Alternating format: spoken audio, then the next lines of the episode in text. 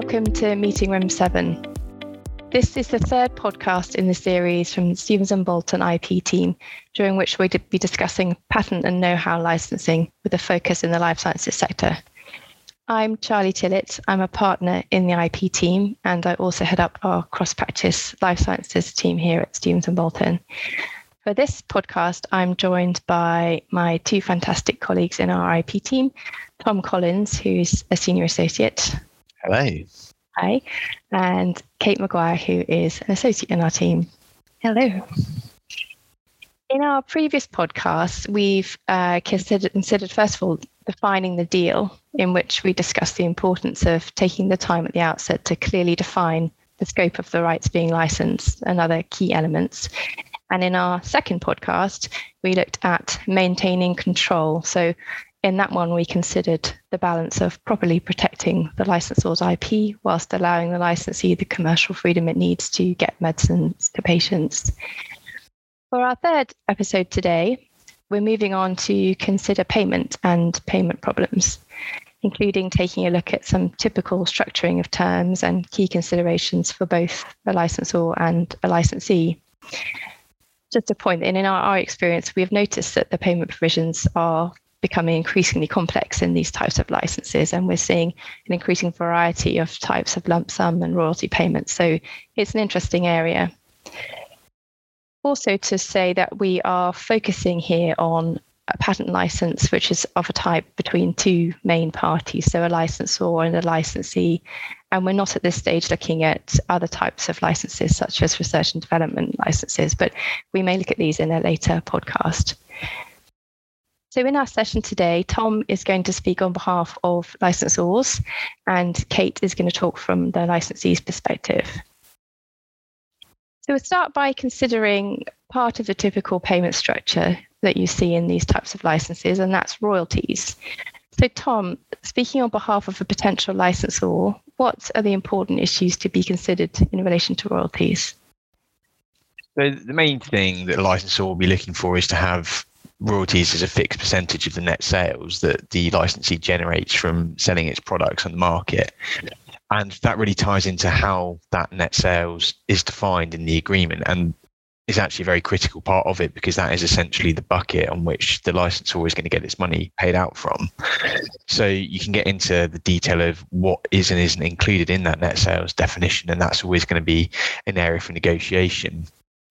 But I think from the licensor's perspective, one of the main things is making sure that the licensee takes the hit on bad debts. And that's not something that can be deducted from the net sales because it's the licensee who has the responsibility for checking the financial standing of its customers and getting the revenue in. So I think when advising the licensor, you, you're always going to want to avoid that being something that can essentially come out of that pot of net sales. There are other considerations, for example, where there's intra-group sales, um, that might not be something that should be included because from the licensor's point of view, you want to make sure that the sales that are counted effectively for royalty purposes are the final sales to consumers that are generating that big pot of revenue and not intra-group small sales that then leads to a further sale onto the market. But that does tie into the point that occasionally there could be a situation where there is some kind of intra-group or between sub licensee sale, but that actually is the final sale and there's no further sale after that. So in that situation, you would obviously want to make sure that's captured as otherwise the licensor is potentially going to lose out. Another thing to consider is having an audit right and a right to inspect the licensee's accounts at various periods throughout the life course of the agreement. That that might be on a quarterly basis, or, or the parties might only agree you can do that perhaps once a year, and that that's again going to be something that's negotiated. But the licensor will want to make sure it has that right. So, in due course, if it needs to go in and check that actually the royalties being paid do match up with with the revenue coming in, then it, has got the right to do that, or at least reserves the ability to do that if it's concerned that it's not getting paid as much as it should do. Um, and also, you'd want to see details of actually who has manufactured that product and where it's been made. So that's the kind of information that could be tracked going forwards. So I think those are some of the main things that you're going to be thinking about as a licensor when looking at the royalties. Yeah, and just to add on what to what Tom was saying there about the audit provisions, from the licensee's perspective too, there can sometimes be actually quite a lot of debate around these. For example, the number of times that the licensor will be allowed to audit the licensee's accounts, as well as, for example, how the relevant auditing firm will actually be agreed upon between the parties if it comes to it, and even how much notice the licensee wants to receive before the auditors arrive at its premises. So audit rights might seem like one of those quite straightforward matters at the outset, but it can actually often be quite a contentious issue for a licensee during negotiations. Mm, that's right. Even though actually probably those those provisions aren't triggered that often, it still seems to be a bit of a sticking point, doesn't it? Um, okay, and another contentious area can be that of royal, royalty stacking, which a licensor will want to resist. Tom. Yeah, that's that's right, and that's that's always going to be the starting point to try and resist that full stop.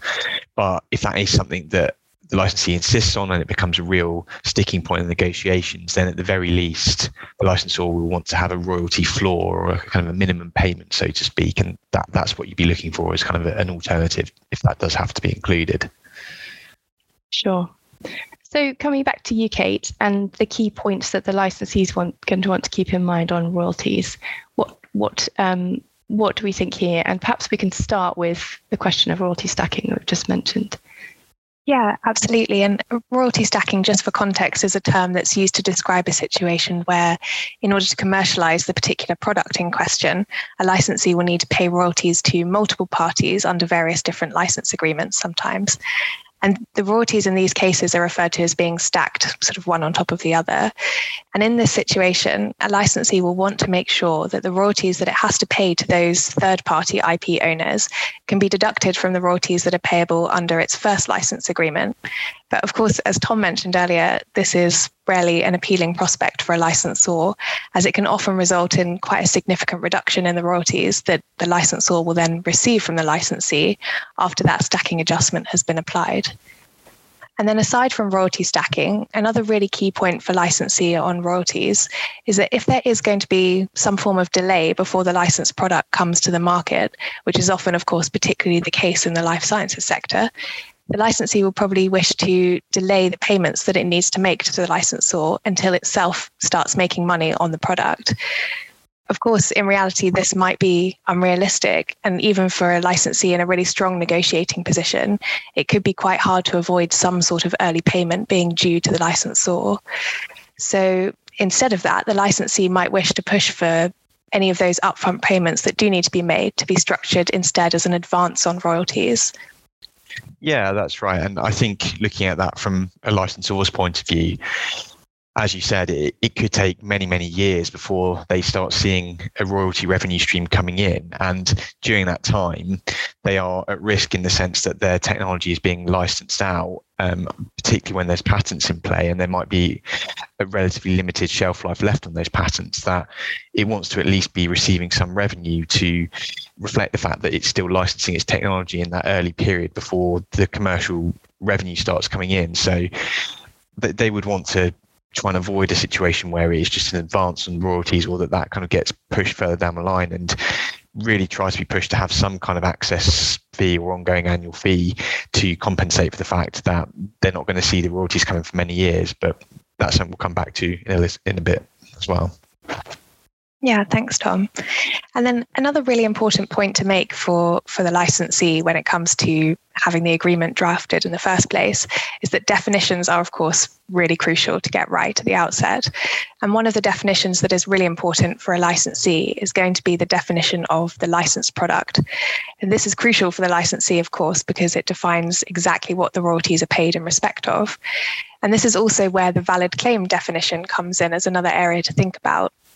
And so, for a bit of context here, a prospective licensee might be willing to take a license under a patent which is of potentially questionable validity in order to avoid the infringement claim and the expense of litigation that it would otherwise sort of get involved in if it were to proceed in commercializing that product without the license from the patent owner.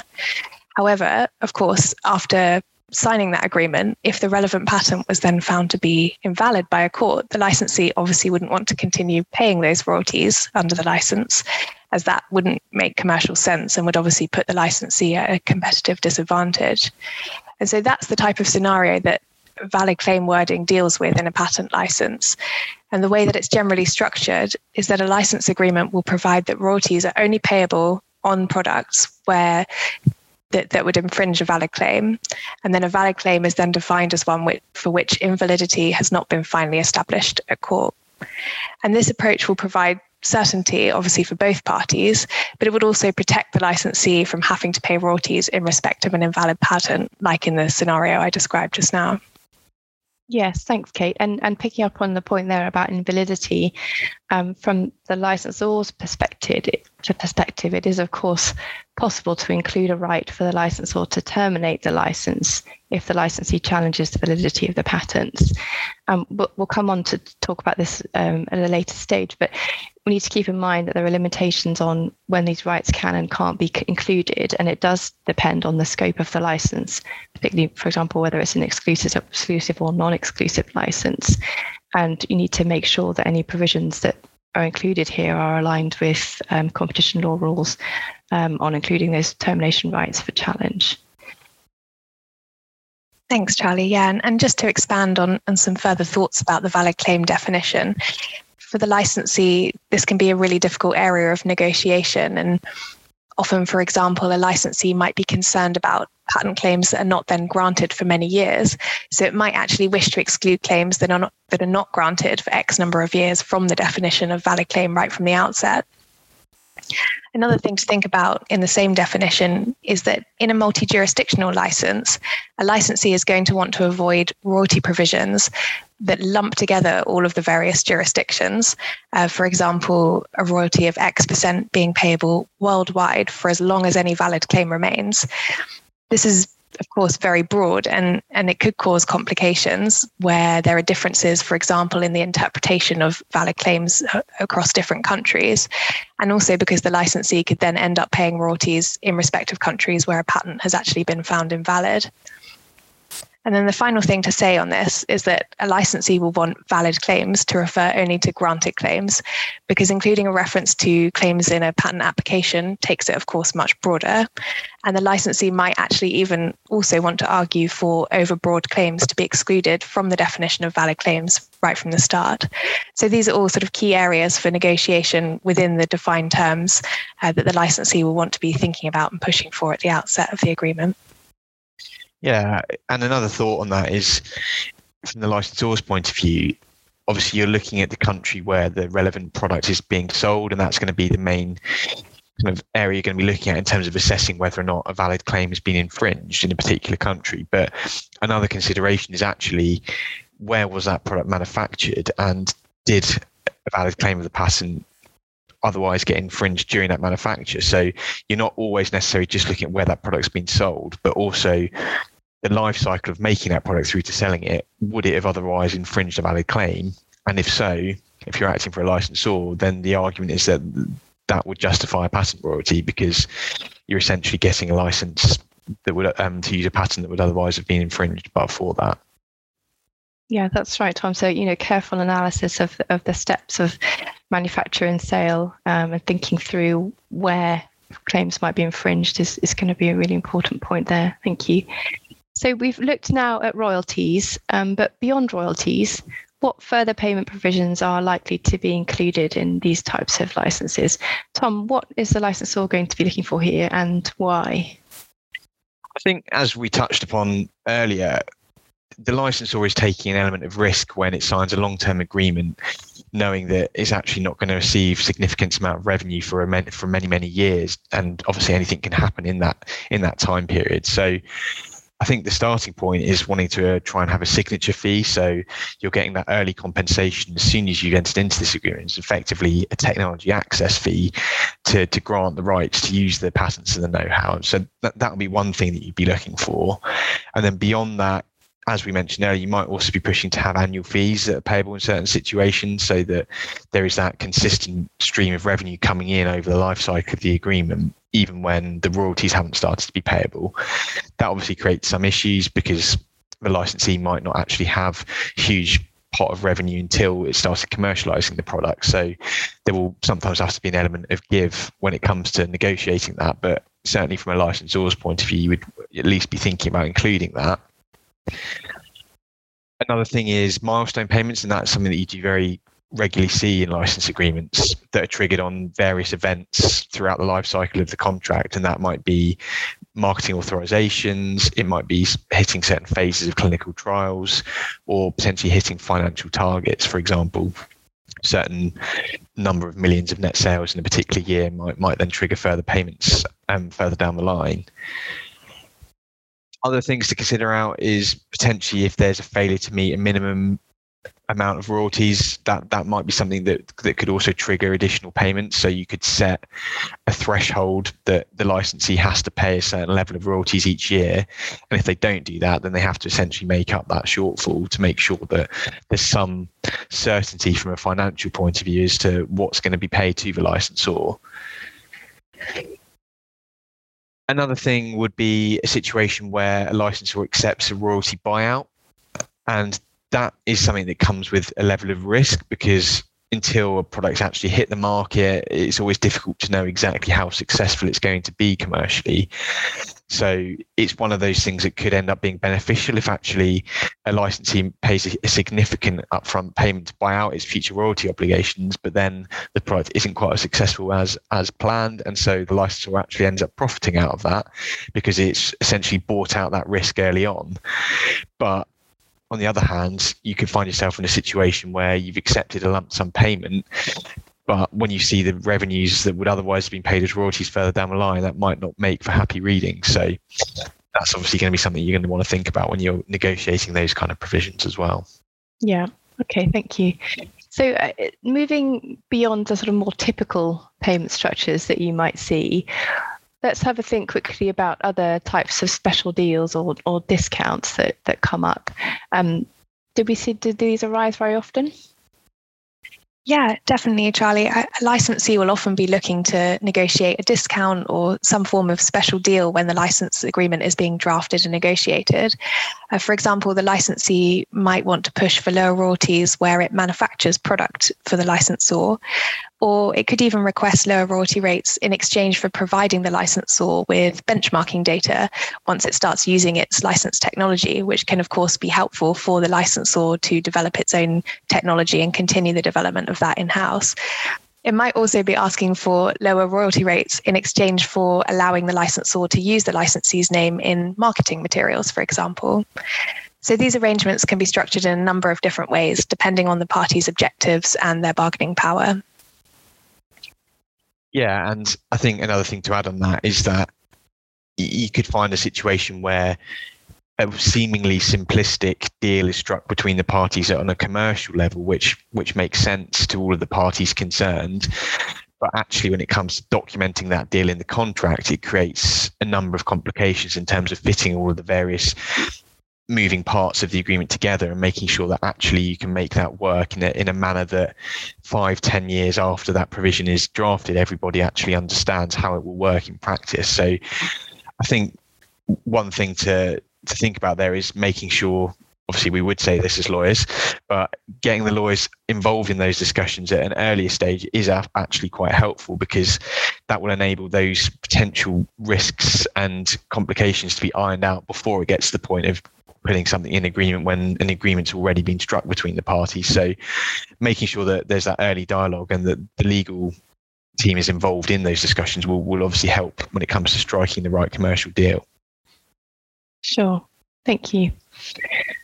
So we've talked about the various different types of payments and the lump sum payments of, of different varieties and the royalty payments. But let's think about when the royalty and other payments come to an end. Kate, from your perspective, what would a licensee be thinking here? Yeah, I, I, mean, the point at which the royalty and other payment obligations come to an end is, of course, a very important one for licensees.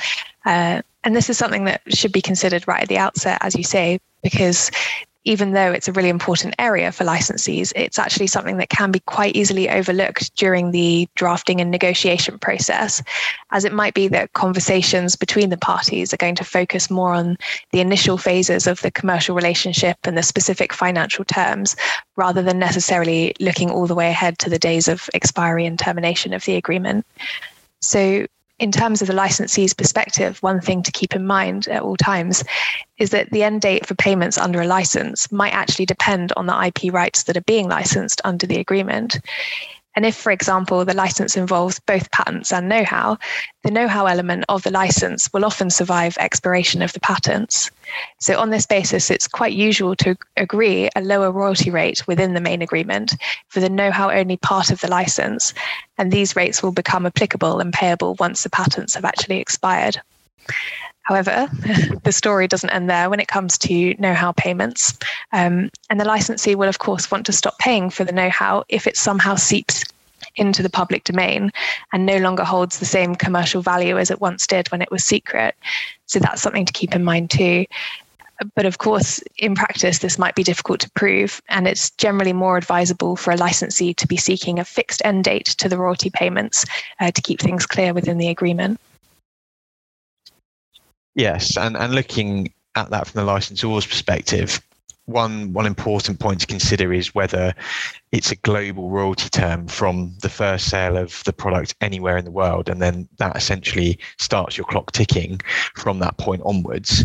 Which, as you mentioned, might be something that's beneficial for a licensee, but where where there needs to be some caution is that you could find a situation where a licensee actually starts launching its product in a staggered way in many different countries over a period of years. So you could find a situation where it, it launches a product in one of the big jurisdictions, but actually doesn't launch it in some of the smaller countries for perhaps another four or five years, in which case you might only find you're benefiting from a much shorter period of royalty payments in those other countries. So to deal with that concern, if you're the licensor, you'd be trying to make it a country by country situation. So you, you, you analyze where the first commercial sale is in a particular country, and it, it's then a fixed period from that point in that country. So that's something that may be overlooked and something to be considering if, if certainly if you're acting for the licensor. Thank you. And a thread that runs through all of these discussions that we've been having in these podcasts is that of certainty and gaining as much certainty for the parties as we can. So, picking up that thread in relation to certainty of the payment obligations to the extent this is ever truly obtainable. Um, by way of an example as to where payment dispute could arise, um, certainly we've seen in the past circumstances where the wording of a particular agreement, which may or not be seen as ambiguous. But in any case, the parties have their own interpretation and have done their own planning commercially as to when the royalty stream will end. And it, it can sometimes be because these license agreements are long term agreements very often. It could be that the agreement was drafted many years ago when perhaps those involved in negotiations at the outset are long gone and no longer with the relevant companies um, it, the reason it can be tricky is because these things often come to a head at the point at which the medicine is on the market and is potentially at its peak value. So both sides are going to be under a lot of pressure. From the licensor's perspective, it's uh, under pressure to realize its investment and its income from that license. And from the licensee's side, it may not have forecast for future royalty payments beyond a certain point. So it, it's not going to be able to conjure up those payments without without an issue. So it can bring a lot of tension and pressure on the parties, of course. And this is a point um, being an agreement as to when the payment structures will come to an end and as much clarity as, as, as possible may well be one that, as you mentioned, Kate, is worth including in perhaps like a heads of terms agreement at the very outset, because I think clarity here from a commercial perspective perspective is, is very important. Well, that brings us to the end of this podcast episode. Thank you very much to the team, to Kate and to Tom for joining me, and thank you for listening. Please do join us for our next podcast, in which we're going to have a look at termination and the exit provisions that are typically seen in patent licenses. So until next time, thanks very much.